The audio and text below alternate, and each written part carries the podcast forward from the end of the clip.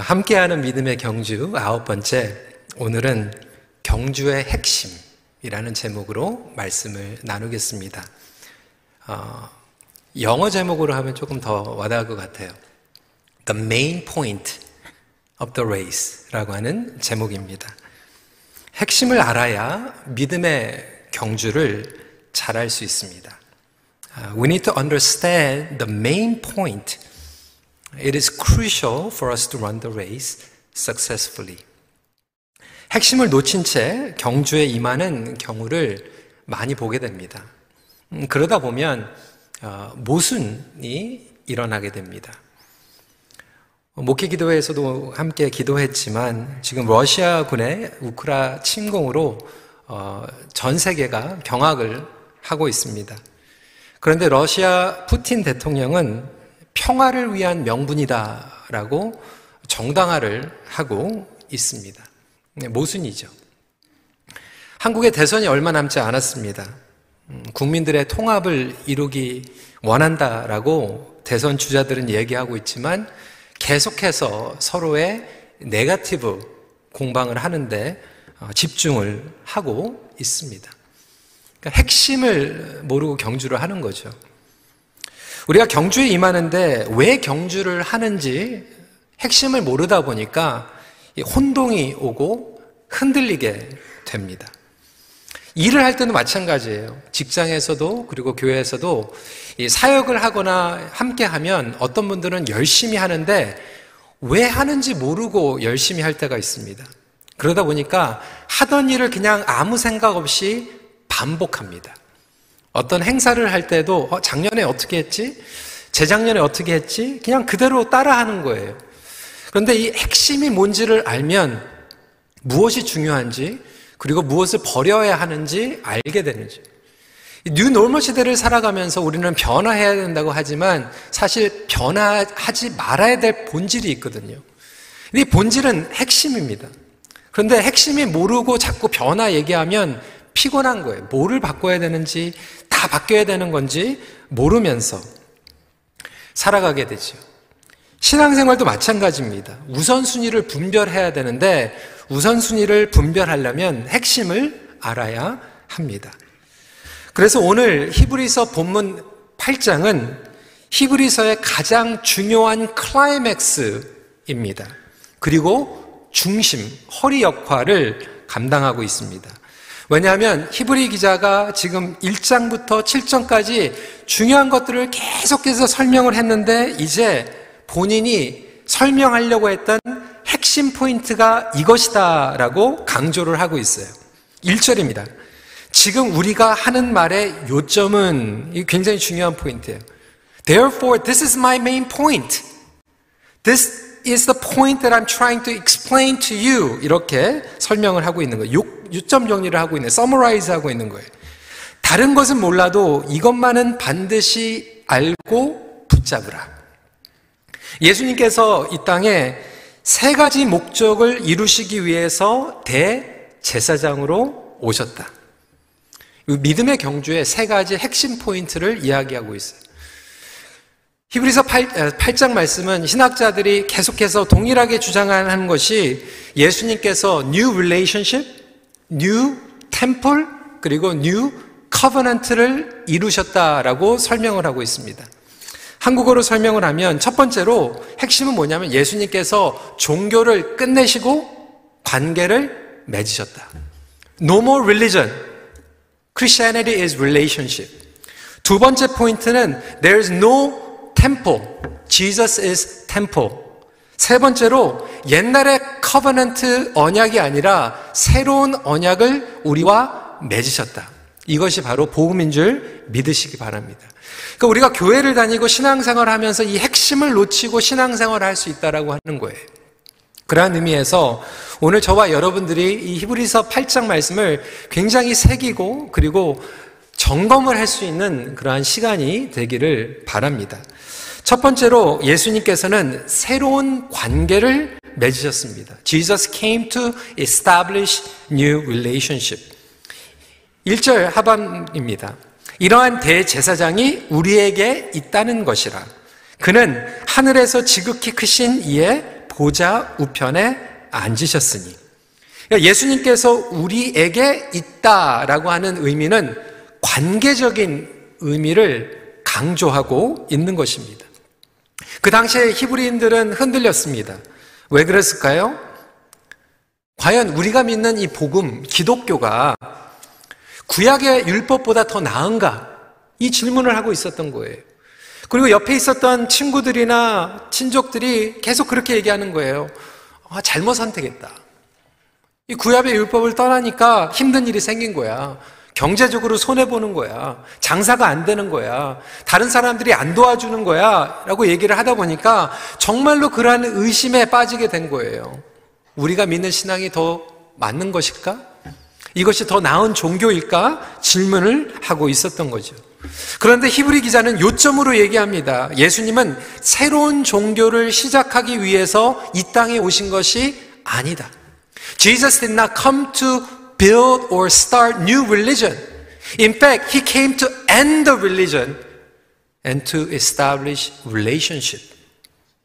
엄밀히 말하자면 종교를 끝내기 위해서 오셨다라고 하는 거예요. 때문에 저와 여러분들은 반드시 이 요점을 이해해야만 합니다. 우리가 믿는 이 복음은 더 나은 종교, 아니 다른 종교보다 더 편하기 때문에 더 상식적으로 make sense 되기 때문에 믿는 종교가 아니에요.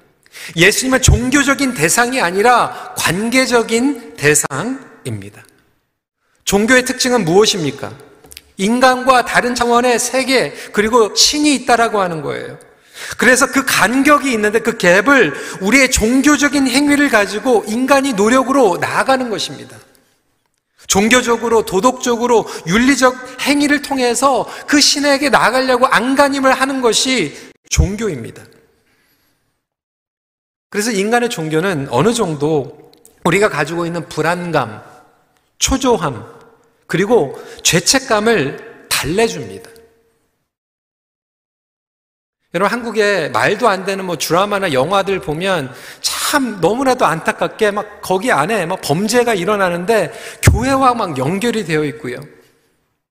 왜 교회랑 연결이 되어 있을까? 많은 사람들이 이 종교를 죄책감을 달래기 위한 수단으로 여기고 있기 때문에 그래요. 한국만 그런 게 아니에요, 여러분. 예전에 그 Godfather 뭐 이런 거 보면 막 사람 죽이고 가가지고 성당에 가가지고 막 기도해요. 죄책감 때문에 나가는 거예요. 그런데 밖에 나가서는 또 똑같은 죄를 저질러요. 종교는 사람들을 바꾸지 못합니다. 죄책감을 달랠 뿐이에요. 그리고 나가서 또 똑같은 죄를 반복합니다. 불안감을 달래주지 못해요. 초조합니다. 두려워요. 그래서 신에게 빌고 효력이 떨어지면 약효가 떨어지면 또 가서 비는 거예요. 그것이 종교입니다. 그러다 보니까 종교 안에서 또 다른 문제, 고통과 갈등을 겪게 되면 흔들리는 거예요. 내가 제대로 믿고 있는가? 내가 믿고 있는 신이 참 진정한 신인가? 이것을 반복하고 있는 것이 종교라고 하는 거예요. 여러분, 이 종교성은요, 없어지지 않아요. 과학, 기술, 의학이 발전돼도요, 종교는 사라지지 않아요. 불안하니까. 우리 대한민국 현실만 봐도 그렇습니다. 지금 21세기를 살아가고 있지만, 대한민국은 지금 기독교보다 더 문제가 무속 종교예요. 뭐 선거 때 지금 무속인 이야기 많이 나오고 있지만 2021년도 목회 데이터를 보면요. 뭐 대한민국 교회 많다, 목사 많다. 그렇죠. 여러분 목사가 몇 명인지 아세요? 10만 명이에요. 그것도 적은 숫자는 아니에요. 그런데 지금 대한민국에 정식으로 등록되어 있는 무속인은요. 40만 명입니다. 목사보다 4배가 많아요. 매상도 좋아요. 심지어는 교회 다니는 사람들도 점 보러 다녀요. 목회 데이터를 보니까요, 23%의 개신교인들이 점을 본 적이 있대요. 이 중에서 네 분 중에 한 분은 점을 봤다는 거예요. 혹시 오늘도 말씀 보기 전에 신문 보면서 뭐, 어? 올해 내 신년 운세가 어떻게 되는지 그거 보고 오신 분들이 있을지 모르겠어요. 개신고 인증의 4분의 1이 점을 받는데 대한민국의 국민들이 41%가 점을 받다라고 이야기했어요. 뭐가 불안한가? 앞날이 불안하다는 거예요. 미래가 불안하다라고 하는 거예요. 그러면서 이 점을 보면서 가장 궁금해하는 게 뭐냐면 재물, 운세. 우리 젊은 세대들은 더 난가? 20대, MZ 세대 더 심합니다. 20대의 55%가 점을 받대요. 한국의 대학교에 가면요, 제일 많은 게 식당 그리고 점 보는 데예요. 눈이 맞아가지고 데이트하기 전에 먼저 점 보러 갑니다. 맞는 궁합인가, 맞지 않는 궁합인가. 시험 치기 전에, 공무원 시험 보기 전에 청년들이 교회 다니면서도 점 보러 가는 거예요. 그러면서 점 본 사람들의 90%가 뭐라고 얘기하는지 아세요? 마음의 위로를 얻었대요. 그 다음에 문제가 생기면 또점 보러 가는 거예요.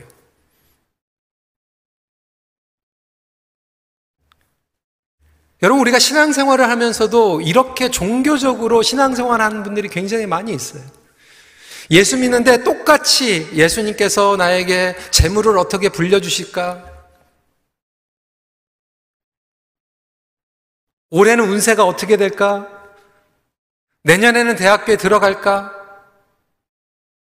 불안하고 초조하고 죄책감을 달래기 위한 종교적인 수단으로 나아갈 수 있다라고 하는 거죠.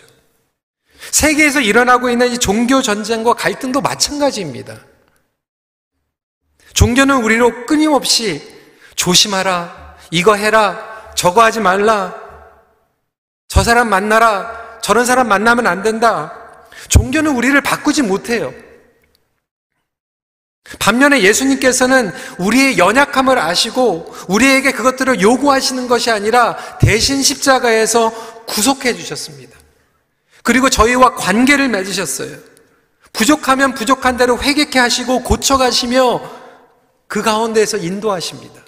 아니, 처음부터 하나님께서는 이스라엘 백성들과 종교를 원하신 게 아니라 관계를 원하셨어요.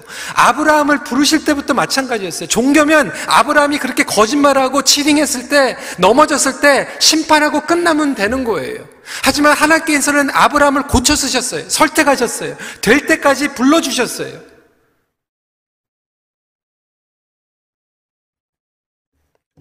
이러한 분이 이 땅에 친히 내려오셔서 우리와 함께 하시다라고 오늘 히브리서 8장은 선포하고 있습니다.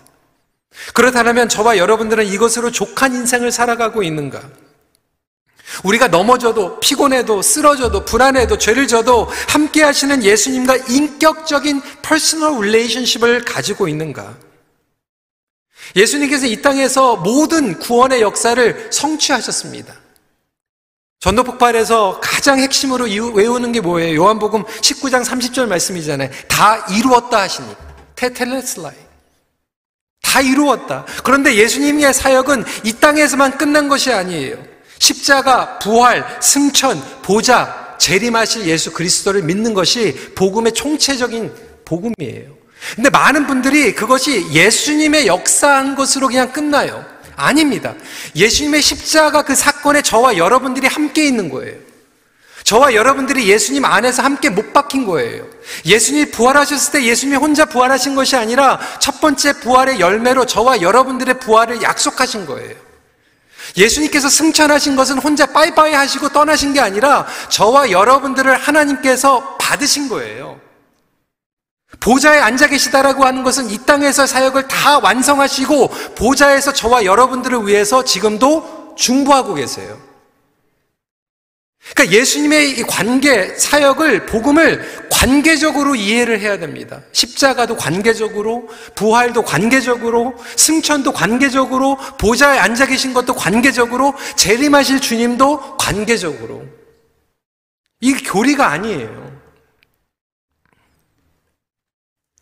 지금도 하늘에서 우리를 위해서 사역하고 계시다라고 하는 거예요. 근데 왜 여전히 저와 여러분들은 불안합니까? 공포합니까? 두려움 가운데 살아가고 있습니까? 예배를 드리면 조금 마음이 괜찮아질 것 같다가 밖에 나가면 또 불안해요. 왜? 예수님과 관계를 맺는 게 아니라 종교 생활을 하고 있기 때문에 그래요. 그러다 보니까 관계가 없다 보니까 하나님을 신뢰하지 못하는 거예요. 또 다른 문제가 생기면 불안해지는 거예요. 복음은 우리에게 생명과 자유를 줍니다. 근데 이 핵심을 모르다 보니까 끊임없이 우리는 종교적으로, 율법적으로 얽매여서 살아가고 있는 거죠. 성도 여러분, 여러분은 종교를 믿으십니까? 예수님과 관계를 누리고 계십니까? 우리 자녀들의 신앙 양육도 마찬가지예요. 많은 부모님들이 자녀들에게 이 질문을 합니다. 너 교회 갔어? 예배 드렸어? 여러분, 그게 중요한 게 아니에요.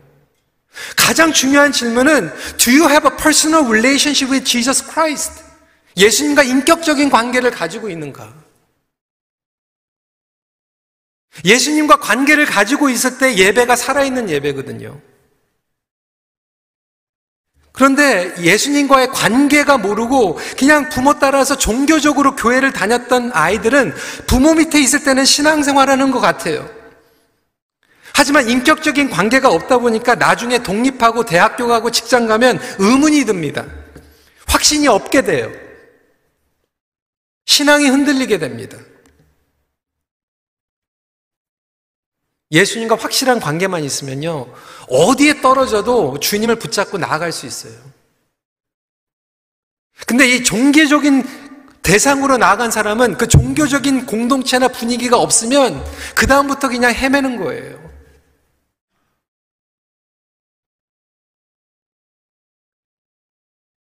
제가 이세 목회를 오랫동안 25년 거의 어, 목회를 하면서 발견한 거는요.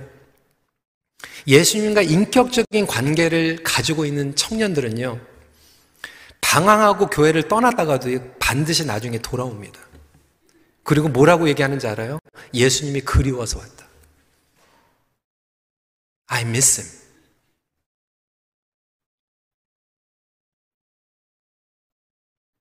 종교적으로 나온 사람들은요, 밖에 나가니까 더 편해요.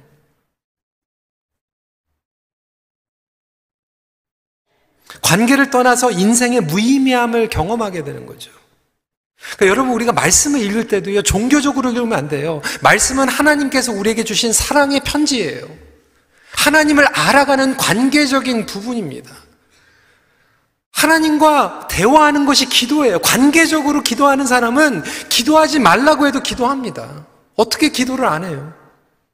사랑하는 대상과 대화하는 건데. 전도도요, 사랑하는 사람, 이 기쁜 굿뉴스를 자랑하고 싶어서 전도하는 거예요. 섬기는 것도 마음에 우러나서 섬기게 되는 거예요. 여러분들은 수십 년 동안, 아니, 지난 과거 동안 종교적으로 신앙생활 했습니까? 관계적으로 신앙생활 했습니까?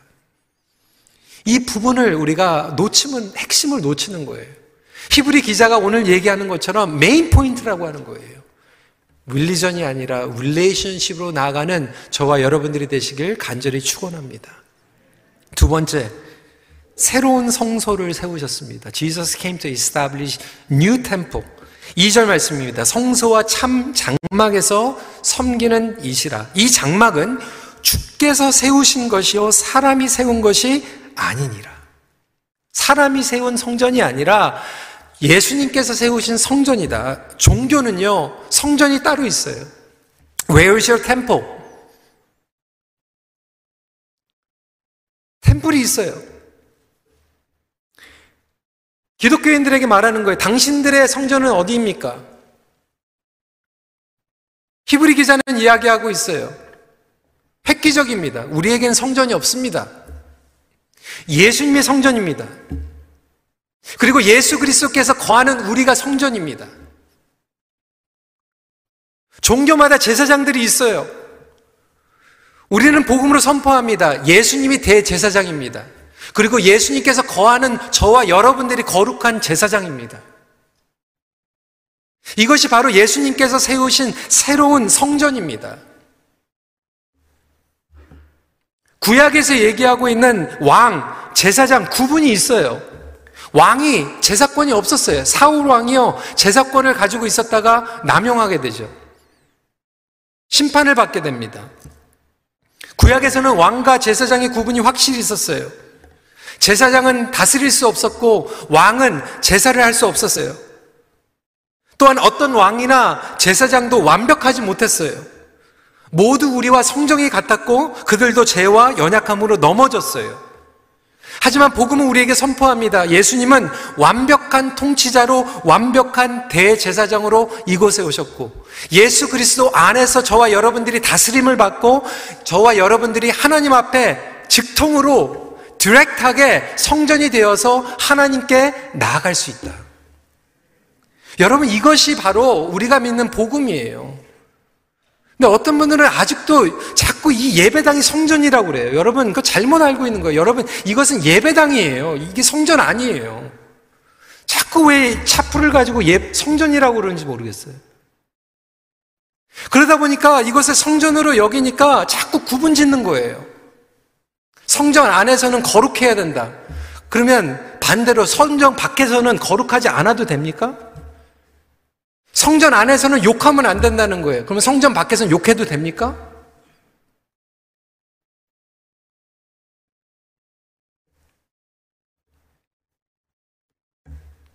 구약에서 얘기하고 있는 성소와 지성소는 구분을 지었어요.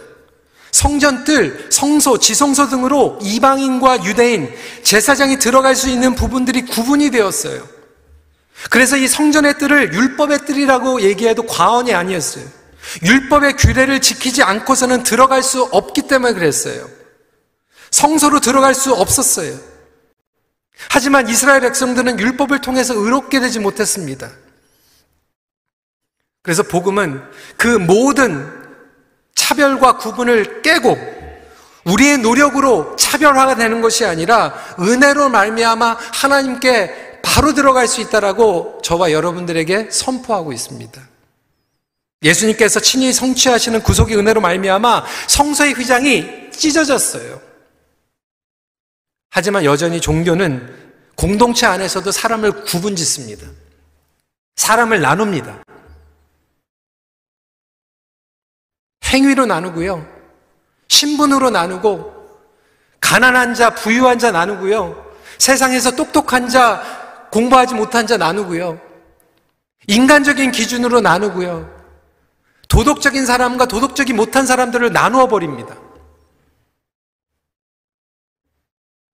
이게 종교예요. 갈라디아서 3장 23절부터 28절은 복음에 대해서 설명하고 있습니다. 믿음이 오기 전에 우리는 율법 아래에 메인바되고 계시될 믿음에 까지 갇혔느니라. 이같이 율법이 우리를 그리스도께로 인도하는 초등 교사가 되어 우리로 하여금 믿음으로 말미암아 의롭다함을 얻게 하려 함이라. 믿음이 온 후로는 우리가 초등교사 아래에 있지 아니하도다. 그리고 28절에 결론 내립니다. 너희는 유대인이나 헬라인이나 종이나 자유인이나 남자나 여자나 다 그리스도 예수 안에서 하나이니라.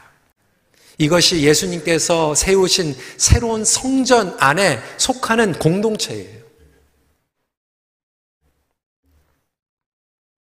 세상에서 성공한 사람이나 존재감이 낮은 사람이나 구분 없이 예수님 앞에 나아갈 수 있는 거예요. 죄송하지만 로마 캐톨릭에서는 고해 성사가 있습니다. 그리고 성인들을 통한 기도가 있어요. 근데 저와 여러분들 안에 복음은 뭐냐면 저와 여러분들은 젊은 사람들 얘기하는 것처럼 우리는 하나님과 DM 할 수 있는 관계예요. DM이 뭔지 알아요? Direct Message. 즉통으로. 이게 얼마나 감사합니까? 여러분이 그러한 존재예요. 여러분이 하나님의 성전이에요.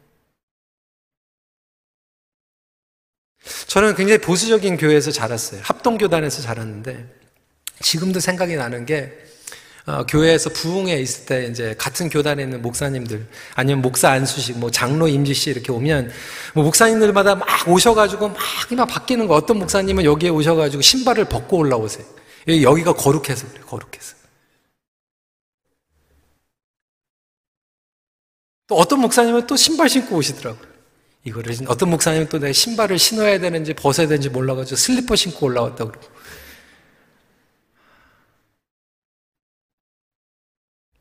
물론 우리가 마음의 준비를 하고 하나님 앞에 나오는 것은 굉장히 중요하죠.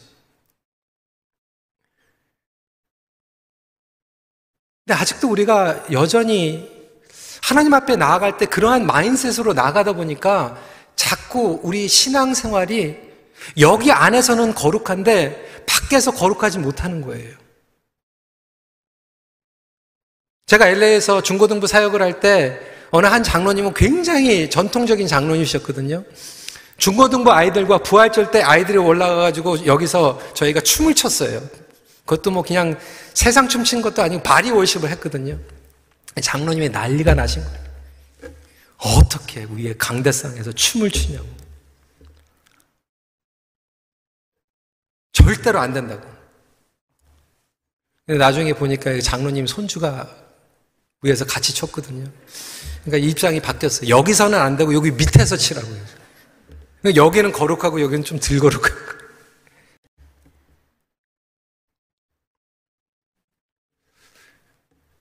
여러분, 저와 여러분들은요, 하나님 앞에 그러한 사람이 만든 세상적인 그러한 구분으로 나가는 것이 아니라 하나님 앞에 존귀한 자녀로 저와 여러분들이 성소가 되었기 때문에 여기에 앉아 있으나 직장에 있거나 가정에 있거나 그것이 하나님께서 거하시는 거룩한 성전이 되어서 하나님 앞에 영광 돌리고 호흡 있는 그 순간 찬양하며 예배하며 나아갈 수 있는 존귀한 자녀가 되었음을 믿으시기 바랍니다.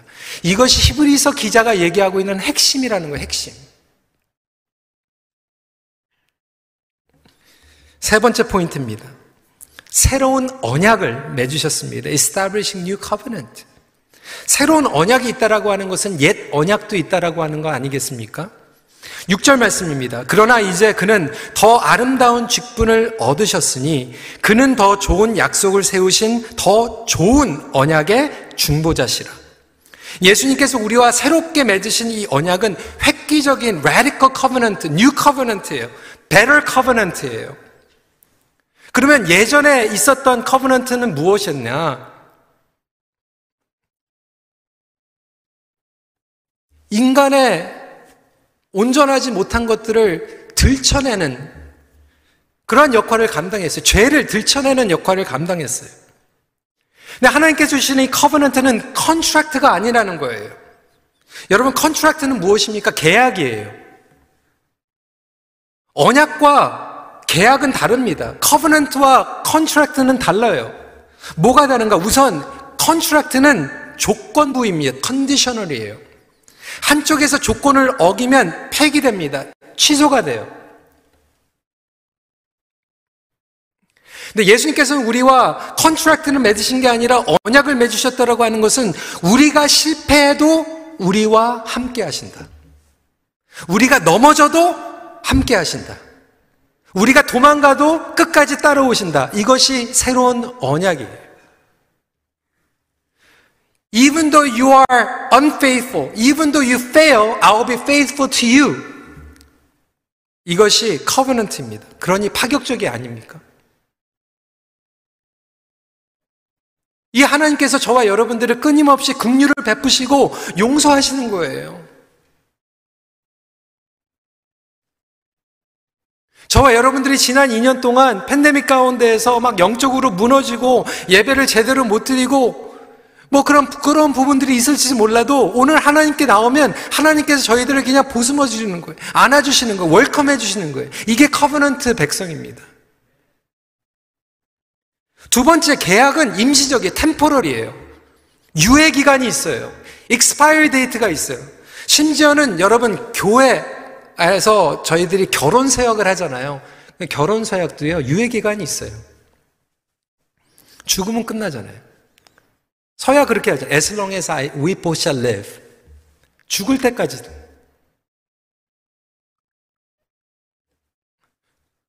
그런데 예수님께서 맺으신 새 언약은 죽어서도 안 끝나는 언약이에요. 영원한 언약이에요. 12절부터 13절입니다. 내가 그들의 불의를 극률히 여기고 그들의 죄를 다시 기억하지 아니하리라 하셨느니라 새 언약이라 말씀하셨음에 첫 것은 낡아지게 하신 것이니 낡아지고 쇠하는 것은 없어져 가는 것이니라 그래서 저와 여러분들에겐 더 좋은 언약을 주신 줄 믿으시기 바랍니다. 그럼에도 불구하고 아직도 낡은 언약을 기초로 신앙생활 하는 분들이 너무 많아요. 낡은 언약은 뭡니까? 잘못된 거 계속 지적하는 거예요. 사람들 만나면 잘못된 거 계속 핀포인트한 그분들은 신앙생활을 열심히 하는데 낡은 언약 붙잡고 신앙생활 하시는 분들이에요.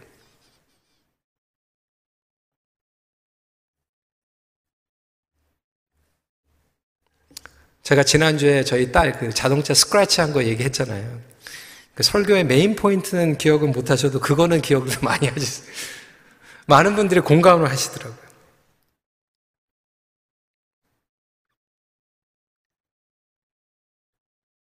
낡은 언약은 뭐냐면 그 견적 얼마 나왔어? 용돈에서 깎게? 그게 낡은 언약이에요. 탕자가 돌아왔을 때 새 언약의 아버지는 그거 계산하지 않고 그냥 뛰쳐나가가지고 안아주고 소 잡아가지고 잔치를 하는데 낡은 언약에 있었던 형은 아버지 재산 그 반 날린 거 그거 가지고 계속 생각하고 있는 거거든요.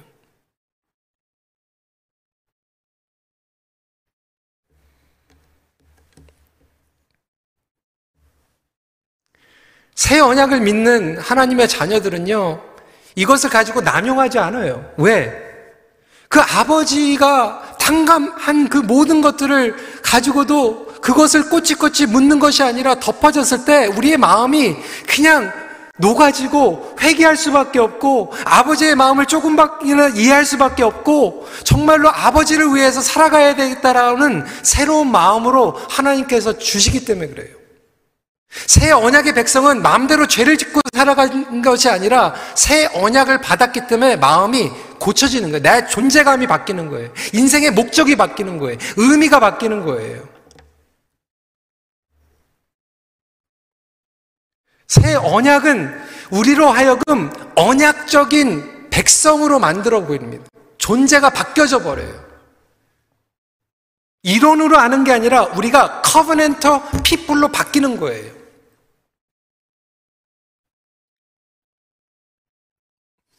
어느 부부가 상담을 하는데 얘기를 하는 거예요. 배우자가 너무나도 큰 실수를 했다는 거예요. 인간적으로 용서할 수 없어. 너무나도 마음이 불편하고. 같이 기도하는데 하나님께서 이 covenant를 생각나게 하시는 거죠. 우리는 contract가 아니라 covenant를 맺었다라고 하는 것을 깨닫게 되면서 하나님께서 그 covenant를 통해서 용서할 수 있는 힘을 허락해 주시고 그 용서 가운데에서 부부가 회복되는 것을 경험했습니다.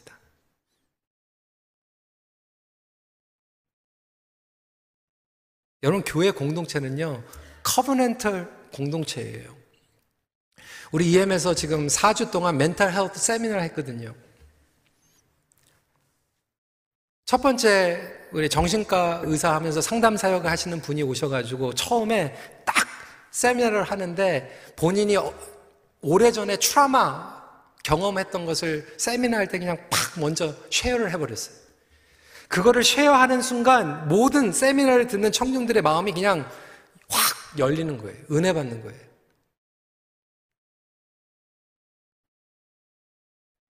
교회 안에서 아프고 괴로워하는 그 성도들을 보듬어 줄 수 있는 공동체가 되기 위해서는 커버넨터 커뮤니티가 되어야 돼. 언약적인 공동체가 되어야 되거든요. 근데 우리는 그걸 부러워해요. 부러워하면서도 그것을 두려워합니다. 왜?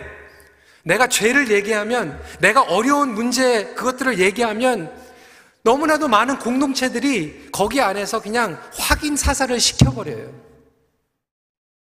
불편하지 않았던 관계가 그 죄를 고백하는 순간 불편해져요.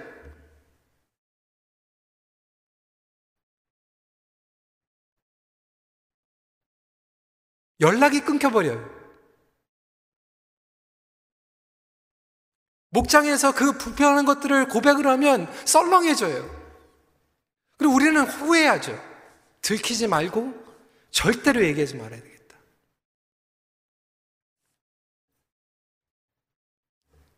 언약적인 백성, 언약적인 공동체가 된다라고 하는 것은 서로의 잘난 것만 자랑하는 것이 아니라 연약한 것들을 함께 보듬어주고 주님 앞에 나아갈 수 있는 공동체가 언약적인 공동체라는 거예요.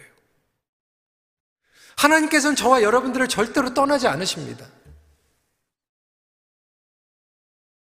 저희 영어 예배에서 우리 창수 목사님께서 오늘 그 가스포 콜리션을 통해서 우크라이나에 있는 한 목사님의 기도 편지를 읽어줬어요. 전쟁이 일어나고 있고 사람들이 떠나고 있는데 이 목사님은 자식이 여섯 명이나 있는데 어린아이까지 있는데 이번에 결단을 한 거죠. 나는 우크라이나를 떠나지 않겠다. 왜? 나의 양들이 아직 여기 있기 때문에.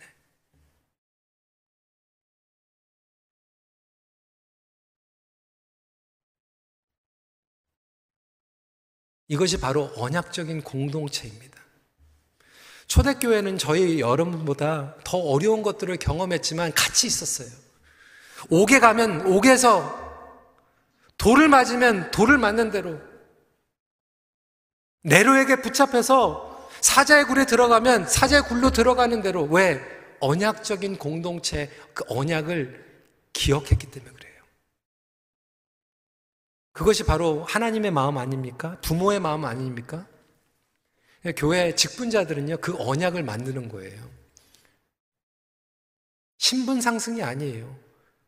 하나님을 위해서, 성도들을 위해서 내가 목숨을 바치겠습니다. 부모가 된다라고 하는 것, 남편이 된다라고 하는 것, 아내가 된다라고 하는 것, 내가 당신과 언약을 맺겠습니다.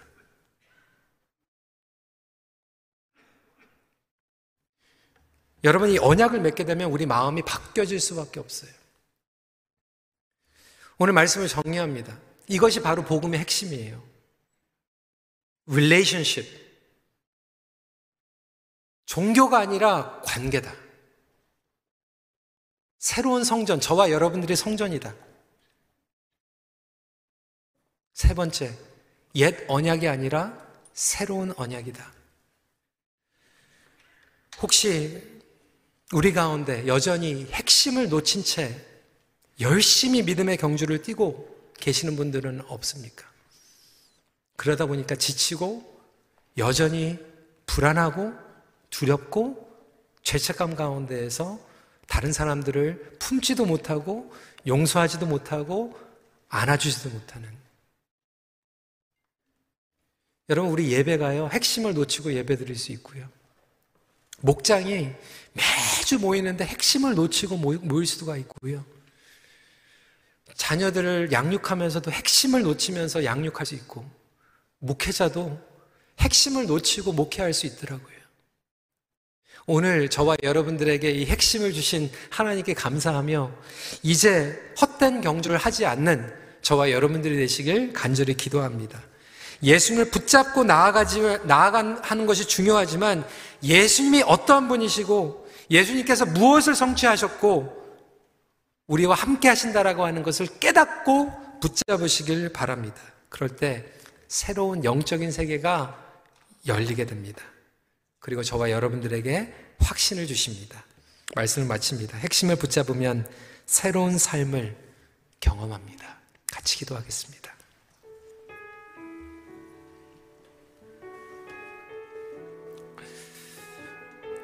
오늘 이 시간에 저희들이 함께 기도하면서 혹시 주님과의 관계, 매일매일 주님과 함께하는 삶, 주님 앞에서 예배하는 삶, 예수 그리스도를 증거하는 부모, 이 핵심을 놓치고 저와 여러분들이 이 종교적인 틀에 그리고 다른 이들에게 종교적인 것들을 강요하거나 설명하고 어, 그거밖에 우리가 나누지 못했다라면 오늘 이 시간에 터닝 포인트가 일어나서 하나님 이제는 신앙생활 할 때 이 main point를 붙잡고 나가게 하여 주시옵소서. 어, 건물이 성전이 아니고 내가 성전이기에 내가 주님을 모시고 주님으로 만족하고 주님으로 말미암아 두려움을 극복해내며 이 세상에 나아가서 주님의 성전의 역할을 감당케 하여 주시고 우리 가정이 성전이 되게 하여 주시고 우리 직장이 주님의 성전이 되게 하여 주시옵소서. 주님, 제가 옛 언약의 백성이었습니다. 잘못된 것, 그런 것들은 잘 지적했지만 용서가 없었고 긍휼이 없었고 다른 사람들을 품어주지 못했습니다. 조건적으로 살아왔습니다. 주님 이제 새 언약의 백성이 되길 원합니다. 긍휼히 여겨 주시고 이 핵심을 붙잡고 다시 믿음의 경주를 추스리게 하여 주시옵소서 이 시간에 함께 기도하는 시간 갖도록 하겠습니다. 기도하시겠습니다.